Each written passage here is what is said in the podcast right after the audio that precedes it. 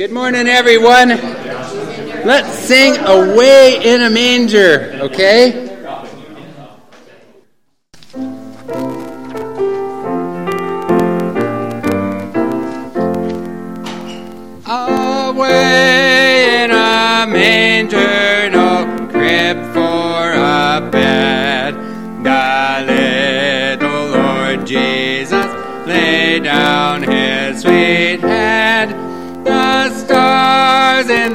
Sky look down where he lay. The little Lord Jesus asleep on the hay. Verse 2. The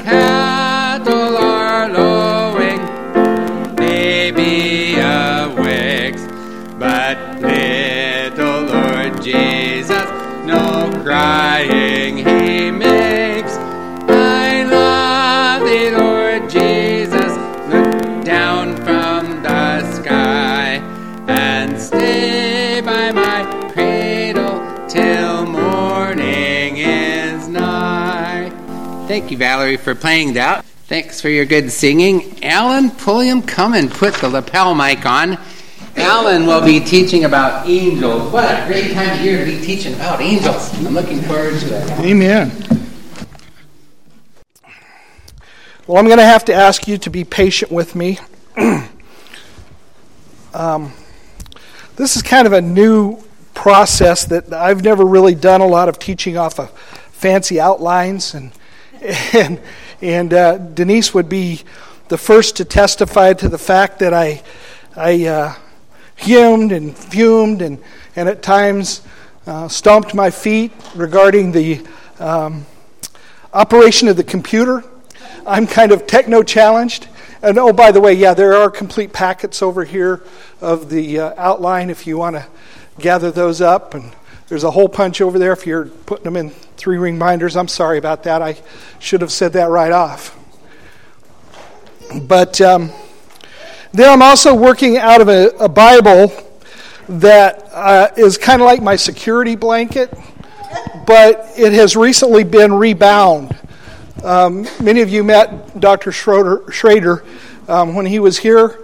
He took my old preaching Bible that was just falling apart, and he took it home and he rebound it. But being a new binding, it's a little stiff. So I may not be as quick in finding references as I might normally be, but um, you know, it's it's kind of like that security blanket. You just when you get you know you just love that one Bible. I've got like seven or eight on my desk, but boy, when I come to preach or I come to teach, this this one seems to be the one that says, "Yeah, take me." so there's that. We're going to be talking about angelology in the next probably four to five Sundays. Um, we, I wasn't sure what to do with, uh, with uh, Christmas Eve Sunday, and Matt said yesterday we're not going to have Sunday school that day, so, so that'll work out fine, I think. Um, I've got a lot of stuff to get through. Uh, I may have to adjust some of how I go through it and what we do. I don't know. We're, we'll, we'll just get here together, okay? Amen. All right, angelology. Now, I put the little cartoon on yours, I don't have it on mine. But one of the things that I need to remind you is there are some things that you cannot be totally dogmatic about. And some of the things about angels are kind of like that. We, we, yeah, there's, there's a lot of, you know, it's not like you can go to a chapter and verse or, or a book in the Bible and, and learn all there is to know about angels. You have to kind of look through the Bible, you have to find those. Um, accounts of when, Bible, when angels interacted, and you have to kind of look and say, all right, what was this angel doing in these senses? It, it's, it's not always as clear cut as maybe this guy would like it to be doctrinally. So that's kind of what we're doing. The first point here is going to tell you kind of how I've laid it out in my mind. Today we're going to talk about angels are for real and what angels are like. I probably will not get through all of that, so that'll probably spill over to next Sunday. And we'll also talk about what they do. Um, I had planned for the angels and Jesus part. We'll probably take that out. Um, or we might not. I don't know yet.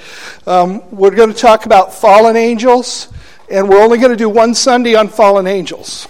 Okay? Um, there have been volumes and volumes and volumes written about demonology and Satan and, and the evil stuff. I'm not going to focus on the evil. We need to be aware of it. We need to know that it exists. We need to know how to deal with it. But we don't need to spend an absorbent amount of time on it. We as Christians have victory over that. When we know that, we just acknowledge that they are there and we need to go on. Okay? So that's just a, a personal point of mine. Almost every doctrinal book that I looked at spent uh, what I thought was more than should be on that particular. I want to look at the positive, okay? What the angels are for that.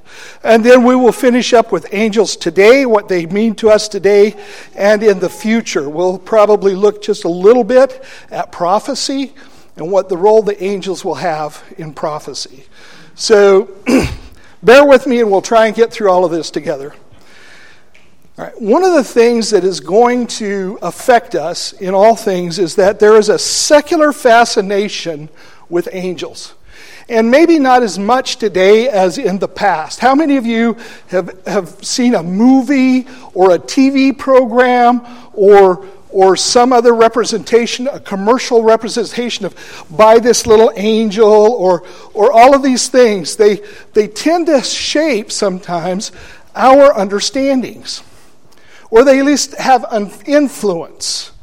Okay? We have to acknowledge that sometimes um, that secular fascination is something that comes to, to light, and everybody thinks, well, so and so died, so they're an angel in heaven now. Well, that's not the way it works, right?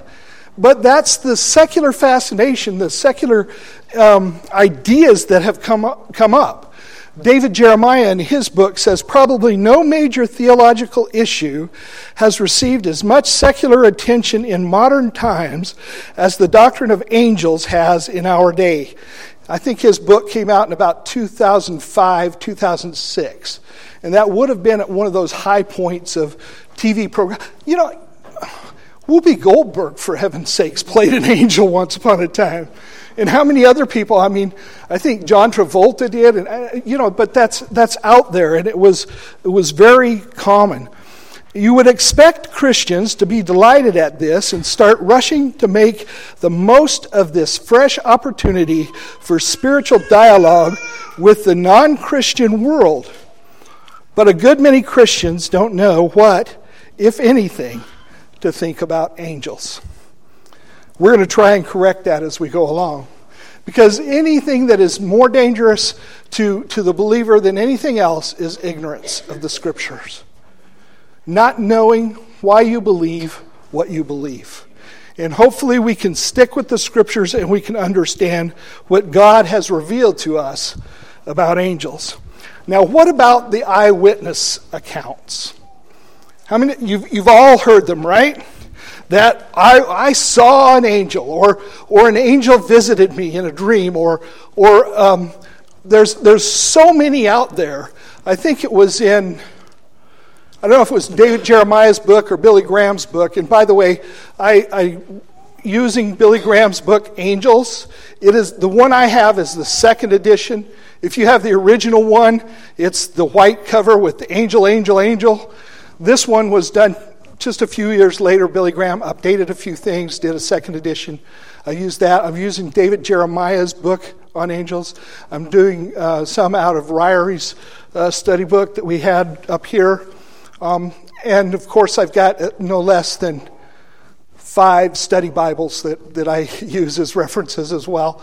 So, so that's kind of where the information is coming from. But what about those eyewitness accounts? Are they valid? Are they not valid? How can, how can we question? Well, we can in scripturally, but how, how do we question someone who believes what they've seen or understood? And we're going to hit a few of those and, and, and let those mostly lie because we could go on and on and on about talking about those, but where they may be appropriate, we may share some of those. But most of you have heard at least some of them, right? an angel pulling somebody out of a burning car or, or things like that. Okay? But the scripture reality is, and we know this in 2 Timothy 3.16, says all scripture. And what, what is that? Some scripture? No, it's all scripture is given by inspiration of God and is profitable for doctrine. So what is angelology? It's a doctrine. For reproof, for understanding what we see around us or what we've heard around us, for correction at times, for instruction in righteousness. So that's where we're going to depend. John Calvin is quoted as saying, Let us remember that on the whole subject of religion, one rule modestly, modesty and soberness is to be observed, and it is this in obscure matters, not to speak or think or even long to know more than the Word of God has delivered. Okay? So, with that, I'm going to give you uh, three warnings that I um, have stolen or, or borrowed, let's say that, okay, from David Jeremiah's book. The first warning is that we must not create or reshape angels according to our own fancy. We need to steer clear of the modern make believe about angels, and we need to trust only the Bible's perspective. What does Proverbs 3 5 say? You can look there while I get a drink. Probably most of you can quote it. Yeah. Pastor Matt has it. Trust the Lord with all of your heart and lean not on your own understanding by the way, I'm, I'm particularly going to be using the New King James as, as I teach, and again, it's just what I'm a little bit more comfortable with. Um, so that's where that that's how the little bit of difference in wording is, but okay. So we must not create or reshape angels according to our own fancy. We need to be aware of that, okay? We need to be careful with that. Warning number two we must never let angels replace God in our lives. Most of you would recognize Exodus 20. What is that portion about? The Ten Commandments, exactly.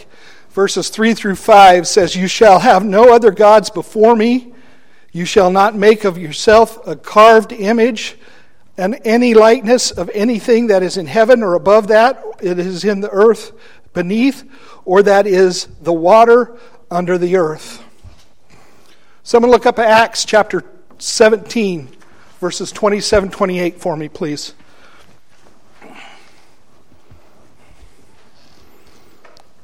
Acts 17, 27 through 28. Okay. So our focus, where we live and breathe and move and have our being, is in who? God. It's not angels. We cannot allow angels to take his place. And, and a lot of people have, have fallen into that trap. They've moved that direction of, of replacing God with this idea of angels. And so that's the second warning. The third warning is this angels must never receive our worship. What does Romans 125 say? Someone. Amen. We're going to find out as we go through this that angels are a created being. They are created by God. And far be it from us to worship the creature rather than the creator. We must never fall into that trap of, of, of worshiping creation or creatures, individual portions of creation, above our God. He is the one who deserves all of our worship. How about uh, Revelation 22, 8, and 9, someone? This book, Worship God. Okay. So even the angels themselves recognize that they do not deserve to be worshiped. They're a servant, not unlike us, although they are not quite like us, and we'll, we'll discuss all that as we go through. But the angel was telling John, who, who must have been just blown off his feet. I mean, it says he fell on his face, right? And here's this glorious creature of God telling him all of these things to come. And, and his natural reaction was to, to worship the angel. And the angel says, Don't do that. Don't do that. Don't worship me. I'm just a servant, just like you. Sure. Absolutely. Oh, that's any of you. If you wave at me. The only angels that would accept worship are the evil angels. Yep. You're right. And then we'll also talk about Christophanies in not next, not this Sunday for sure, but um, those that were worshipped, that accepted that worship, were um, manifestations of Christ. So we'll get to that. All right? But thank you. Yes. In fact, that's what caused Satan to fall, right? He, he wanted to be worshiped, he wanted to be above God or equal to God. And we'll get to that as well. All right, so let's talk about the angel of the Lord just briefly now, and then when it comes up later, I've got a whole section on it. But just to recognize that many of the references that we will see refer to the angel of the Lord. Exodus 33:20 tells us that no man can see God's face. It says, But he said, You cannot see my face. This is God speaking. For no man shall see me and live. And yet, we will see angels of the Lord. And we'll talk about that when we get there. That for some reason, Christ has chosen at times to appear as an angel to certain folks or in the form of an angel somehow. I don't understand it all, but we need to acknowledge that there, especially in the Old Testament, are Christophanies or manifestations of God called angel of the Lord. Okay? So, here we go. Dive in. Angels are for real. From Genesis to Revelation, their reality or their uh, existence is assumed. Okay? From, from the first part of Genesis, from the angel that was placed at the, the gate of Eden, clear to the end of Revelation, where they're taking part in the judgment and, and wrapping up the things that John saw, everywhere in between, we see the evidence of angels. There are estimated to be over 300 references in the scriptures to angels. Now, Jesus spoke of them. Somebody look up Matthew 25 31 for me. Matthew 25 31. And, and notice that there are more scriptures that I've written down. That's your homework. if you want to know further, you, if we were to look up every scripture, we'd be here till uh, next Christmas. Matthew 25, 31. When the Son of Man shall come in his glory and all the holy angels with him, then shall he sit upon the throne of his glory. All right. And who's talking there? Jesus. Yes. And so he acknowledged the presence of angels. Over just a couple pages to 26, Matthew 26, 53. So Jesus again is acknowledging hey, look, guys, don't you think if I called them, if I asked the Father, he'd send 12 legions of angels to help me?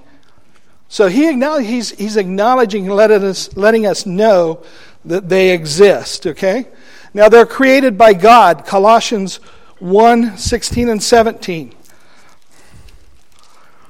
Somebody wants to look at Colossians, somebody else go to Hebrews 1 7. We'll look at these two. Okay? How many things? All things, right? All things were created. So if we acknowledge, and we'll look at a little bit more that in a, in a moment, that angels are created, they are created not only by Christ, but for Christ and in his direction. Okay? How about Hebrews 1 7 quickly? And of the angels, he says, he makes his angels spirits and his ministers a flame of fire. Okay. He makes them, right? All right, and as we go through this, we'll find out that sometimes angels are referred to as spirits and sometimes as flames of fire. There's, there's a lot of, of, shall we say, pseudonames or, or hint names that um, maybe you want to call them what, what, what, nicknames. I don't know, but we'll see that as we go through. All right? So they are created um, by God. Now, there's some speculation that goes on here with, with point number D, uh, created on day two. Here's how you can get there. Okay, I'm not going to say dogmatically that this is the case, but if we get there, look at Job 38, 4 through 7. Okay? So we as as God is questioning Job, he's giving him some questions to answer, right? And we know that it's, Job winds up saying, You're God, I'm not, you know. But in this questioning, what, what is he talking about when, when he's, he's uh, um, sharing with Job? What, what is the event that we see there?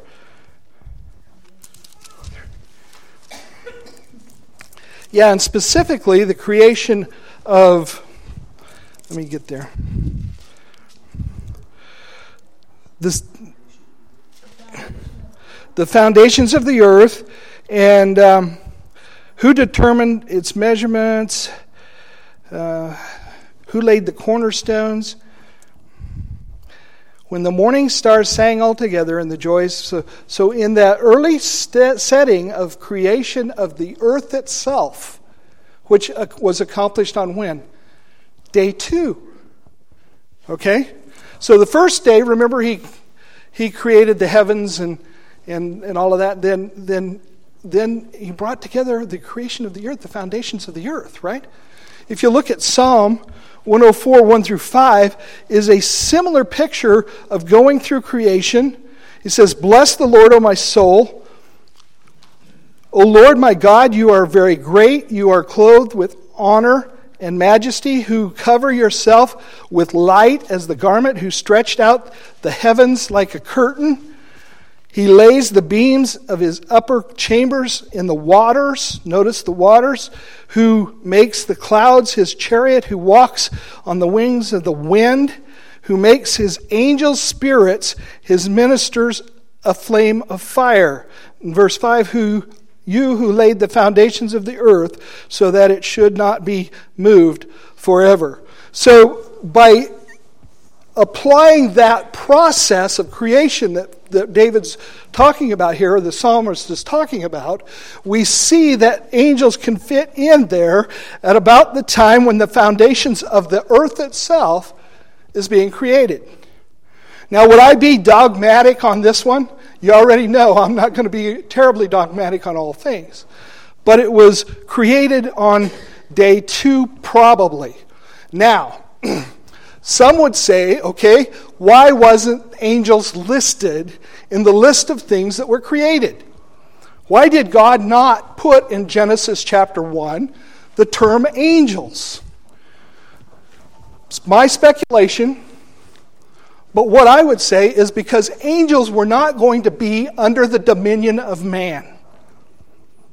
Because remember, all of those things that God made, including the earth, He told Adam, You shall have dominion over them.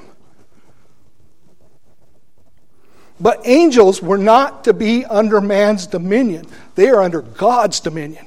They are His servants, they do His will at His bidding. And so, to answer that question, if you would, I would say because they're not supposed to be under the control of man. That's something you don't want to be overly dogmatic about, but I think it's a valid argument. Okay? So, how many angels are there? Lots and lots. A mighty multitude. All right, someone, we already looked at uh, Matthew 26 53. Remember how many angels were there? Jay's, yeah, Jesus said, I could call down 12 legions. And in roughly, that's probably about 144,000. That's an interesting number, isn't it? But we'll leave that alone. we'll keep moving. All right? What about Hebrews 12 22? What does it say there, someone? Innumerable. Okay? It's kind of like the stars, right? Who can count the stars? Well, some of these scientists think they've counted them, right? They, they don't know. And not only does God know the number of stars, He knows the number of angels, probably has them all named, and knows their names. I mean, after all, the scripture tells us that He knows the hairs upon our head. Now, some of us have less than others, but God knows all of them. And so, this innumerable legion of angels He has and knows. Okay? Psalm 68 17. says the chariots of God are 20,000, even thousands of thousands. The Lord is among them as in Sinai in the holy place. Thousands and thousands and thousands. That's a big number, right? That's counting like our government counts, right? But it's a lot. How about Daniel? chapter 7, verses 9 through 10. Someone want to look there, and I'll look up the Revelation one. What's that? I'm still on Psalms. All right, I know. I, I, get to going too fast. I should have warned you early on to, to lube up the hinges of your Bible because we were going to be moving along. I'm sorry. Holler at me when I get going too fast, all right? Just say, wait a minute, slow down. All right? Very similarly, in, in Revelation chapter 5, verse 11, it says, Then I looked, and I heard the voice of many angels around the throne, the living creatures, the elders, and the number of them was 10,000 times 10,000, and thousands of thousands. Now, you could probably take a representation of those and multiply it out on, on you probably couldn't do a standard calculator because unless you do exponents, right? Okay? Well, what does it mean? It means a lot. And in the scriptures, typically when it says thousands and thousands and ten thousands, it's, it's just meaning an innumerable, an uncountable, in man's eyes, number. And that inexpressible amount, but God knows each one of them. Isn't that a blessing?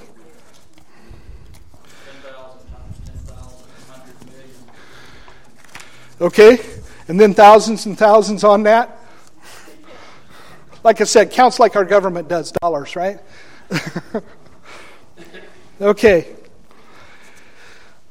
Let's move on to point F. and we'll get somewhere in this page and we'll call it a day, all right? They are heavenly beings, or at least the good angels are heavenly beings, okay? Good differentiated from fallen or, or evil angels.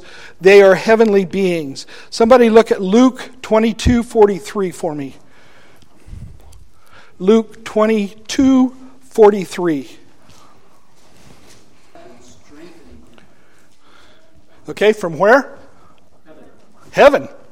All right, so their normal abode is in heaven. Okay, that's where they dwell. Uh, Matthew 24 36 for me. Okay, angels where? In heaven. Okay, that's again their normal dwelling place.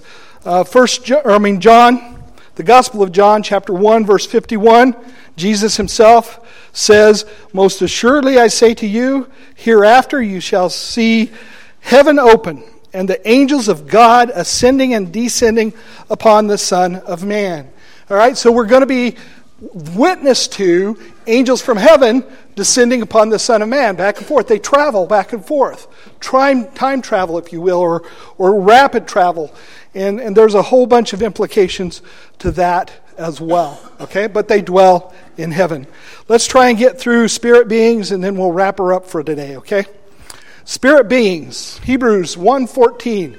You'll find you might want to put um, one of your ribbons there or something. As we go through this study, we'll come back to this scripture on a regular basis. Hebrews 1 14. All right, so these are spirit beings he's talking about, and they are sent to do what? To minister. Okay, we can get excited about that because God's representative angels were created and sent on His will and His direction to minister to us. Now, we think sometimes, what do we mean by spirit? Okay? A.W. Tozer says this Spirit means existence on a level above and beyond matter. It means life subsisting in another mode. Spirit is substance that has no weight, no dimension, no size, nor extension is in space.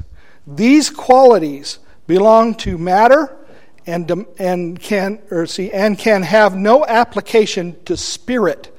Yet spirit has true being and is objectively real. Now, we are spiritual beings as well. But we are more physical than we are spiritual, or we're spiritual and physical at the same time. Let's put it that way. Now, on occasion, angels will show up, and we'll talk about this when we get there, as men. And they will be, I mean, they're like you could touch them, you could feel them, they sit down and eat with you, those kind of things. And, and we'll, get, we'll get to the section on that.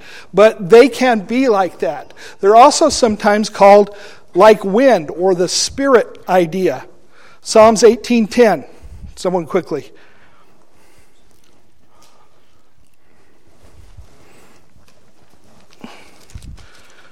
Someone look look at Psalm 18:10 and then we'll look at the fire part of it in Exodus 3:2.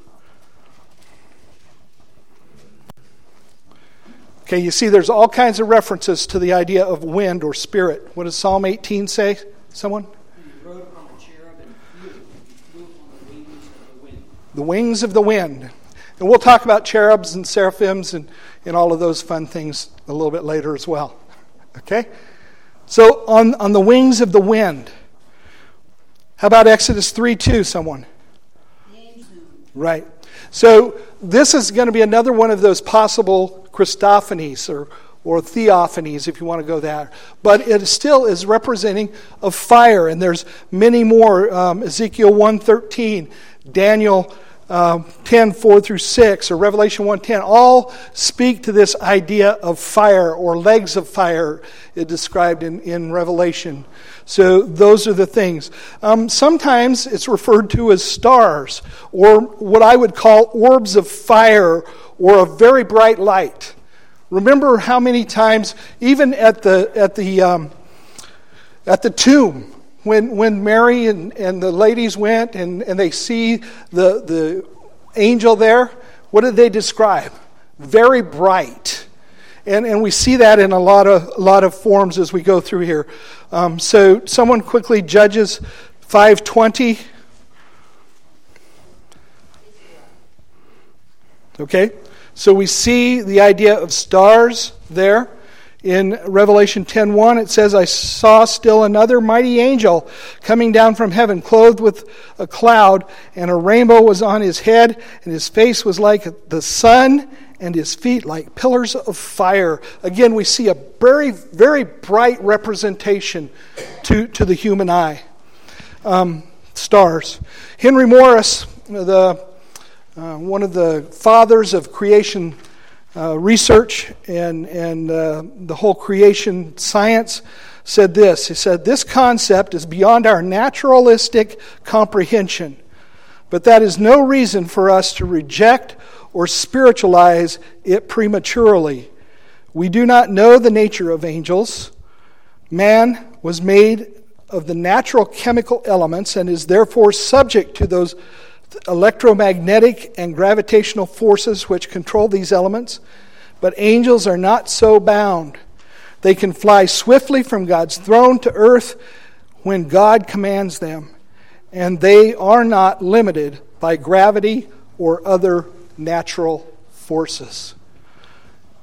And folks, these were sent or created to minister to you. Isn't that cool? Isn't that exciting? All right, let's pray. Father God, we thank you so much for your word and how it teaches us and guides us and directs us if we will only let it. And Father, as we study this study, I, I, should have prayed earlier, Father, for your Spirit just to open the hearts of our understanding and the eyes so that we might have eyes to see and ears to hear what you have for us the truth of God. Father, we, we just praise you for revealing yourself and your servants, the angels, to us. Help us to learn together and understand more about who you are through this Sunday school study. In Jesus' name, amen. All right, we'll take up from here next week and charge on.